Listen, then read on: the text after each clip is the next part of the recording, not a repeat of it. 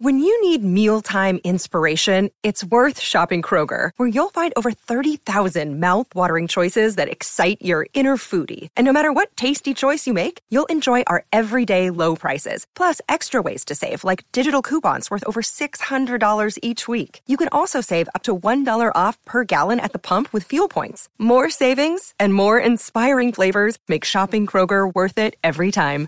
Kroger, fresh for everyone. Fuel restrictions apply.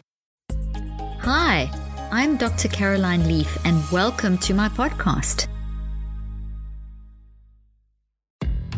Just before we begin, I want to take a moment to thank everyone who has shared the word about my podcast. Your support means so much to me.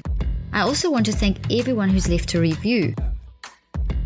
One last thing before we begin, I would love to invite you to my 2019 Mental Health Solutions Summit this year in Dallas, Texas, December 6 and 7. This conference is going to be amazing.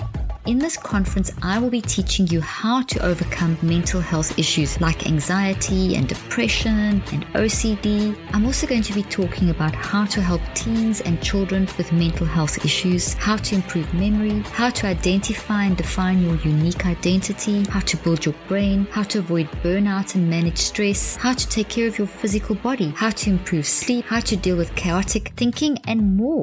This summit is for everyone teachers, pastors, parents, CEOs, entrepreneurs, doctors, lawyers, life coaches, everyone. For more information and to register, visit drleafconference.com.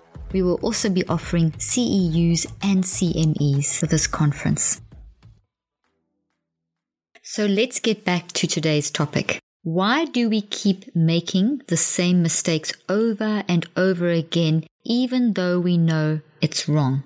So why do we keep making the same mistakes over and over again? Well, one of the reasons, and there's a few I'm going to talk about, and the first reason is that if you just brush off the mistake, so let's say that you make a mistake, you respond in the wrong way, or you do something, and you just brush it off, you don't pay any attention to it because you're not being reg- self regulatory or intentional about your thinking. If you do that, then it basically passes into your subconscious, then into your non-conscious mind, and then another situation arises and you do it again, and then you do it again, and then you do it again. And over time, you have practiced it and it's become a habit. And so if you just brush off a mistake and you don't pay attention to it, it doesn't mean it's going away. Because every time in order to have done it you've spent time building it into your brain. And then in order to make that mistake you've then activated that and paid attention to it. So given that mistake structure in your brain more energy. So therefore it's not a non-existent thing. You're actually growing something in your brain.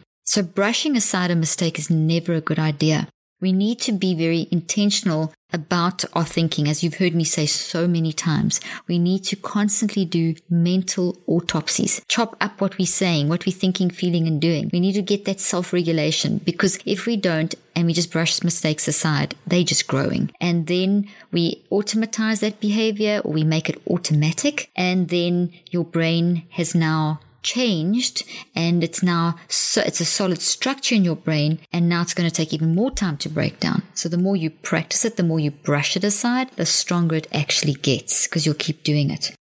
There's the first point. Don't brush it aside. It's going to still grow.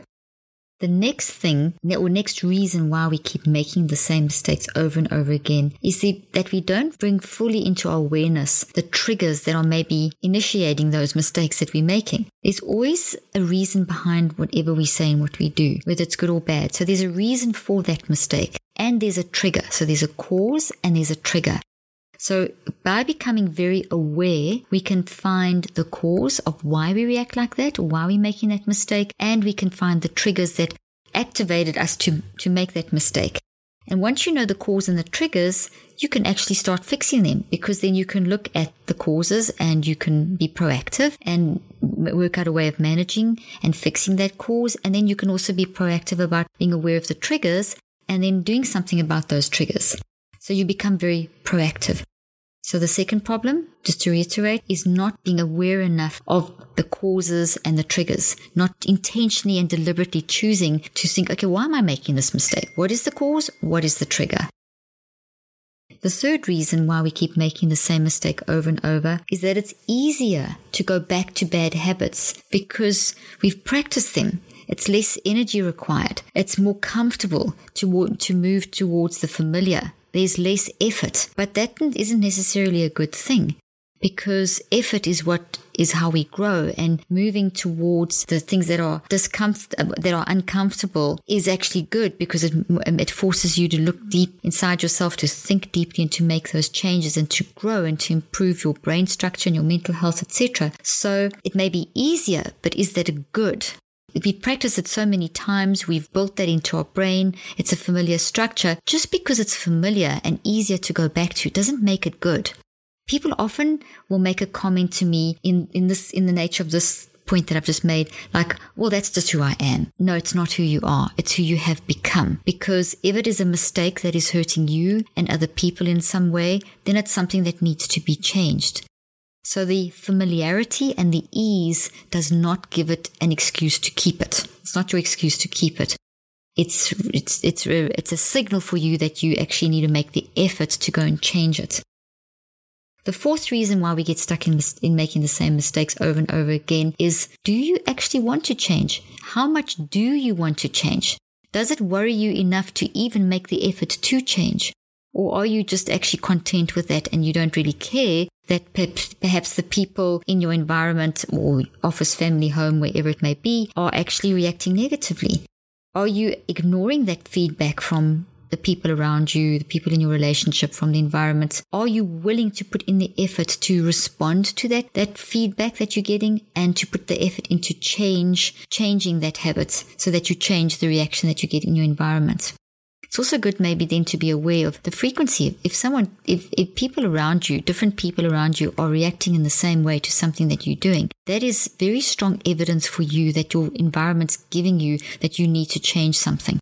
And that's where you're going to have to decide how much do you want to change? Because at the end of the day, you're getting feedback from people that you can see it's definitely affecting people negatively, but you're going to have to decide, okay, well, I care enough to make the effort to change. How much do you want to change? Now let's talk about what can we do to stop this, to stop making the same mistake over and over again.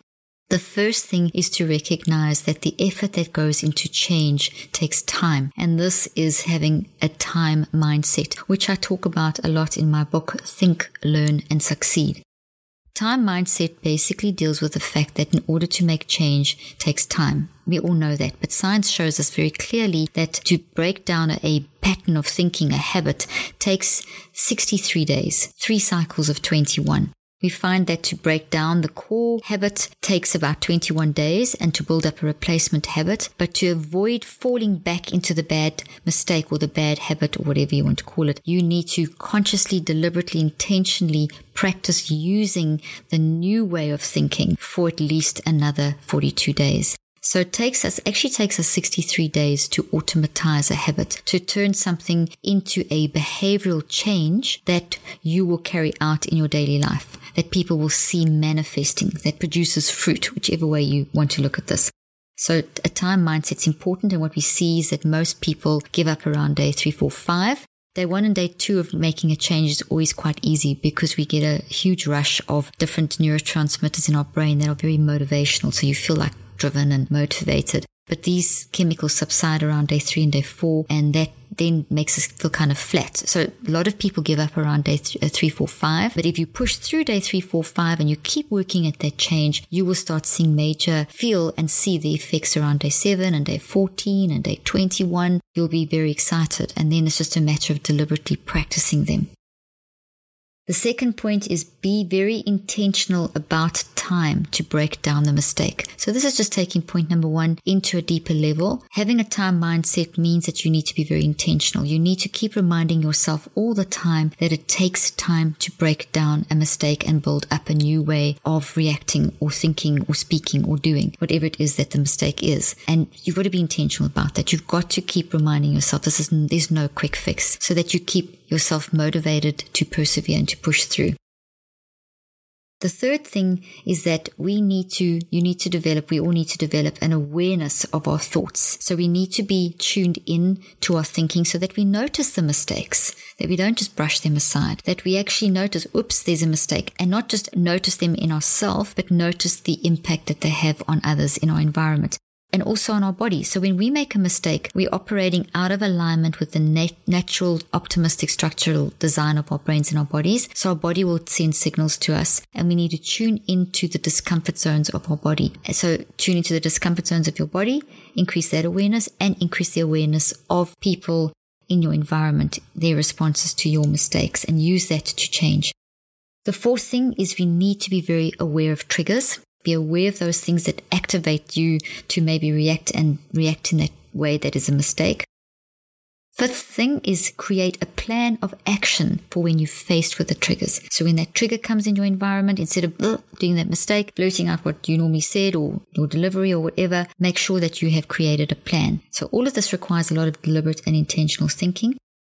Point number six, keep a thought journal. For 21 days, take note of the mistake you're making, the cause, the triggers, the frequency. So get, get a little pattern. Uh, try and identify the pattern. And then once you know that, then you can work intentionally to fix it so that you can see, okay, well, this is happening five times a day. Are you getting the same reaction? It's getting worse. These, this definitely makes it worse, the situation. So then you have a plan. Now you can be very proactive. You can take that information you've written down and you can work out a plan to change that mistake.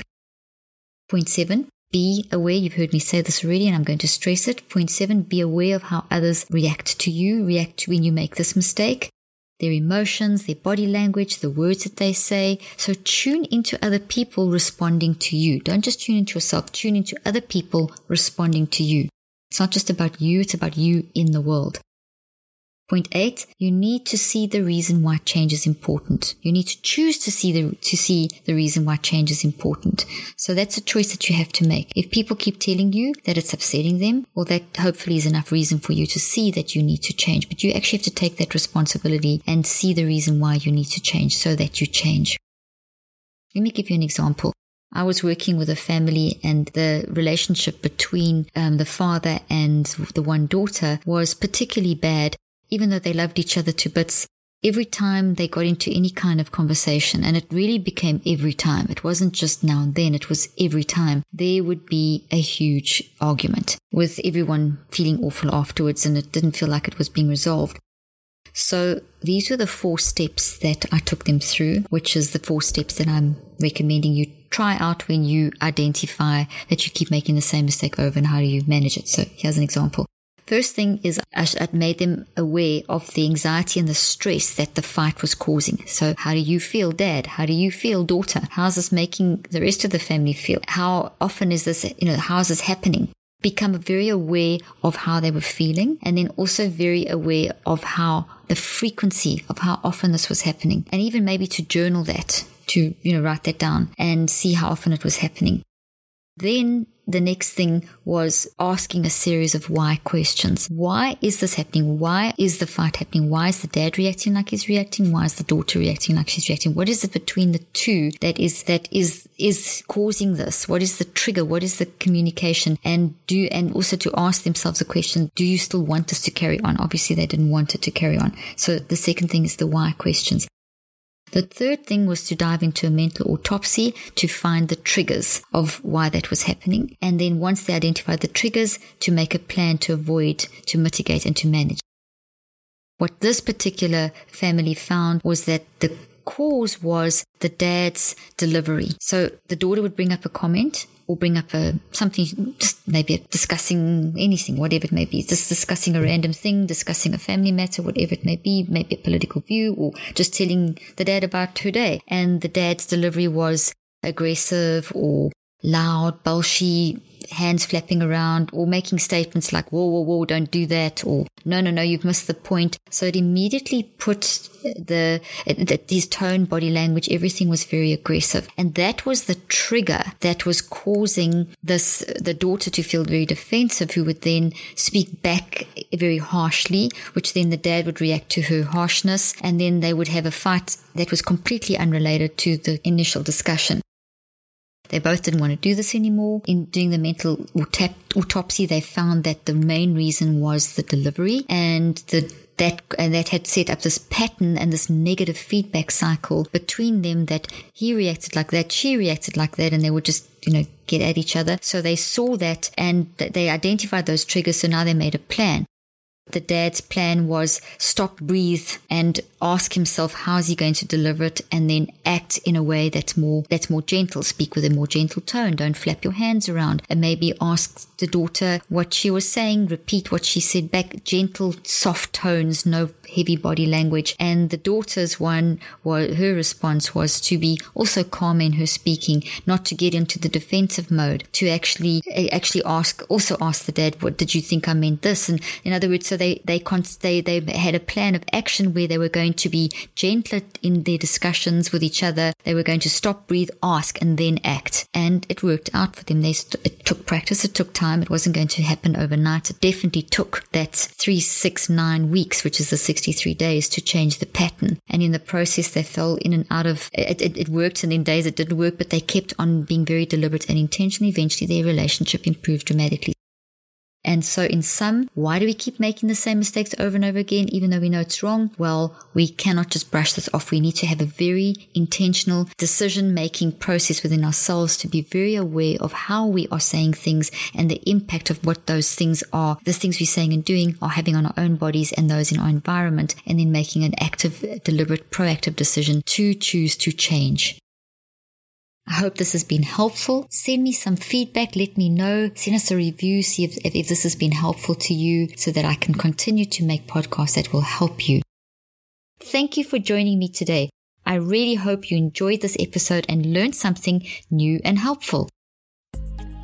Till next week, thanks again. I'm Dr. Caroline Leaf.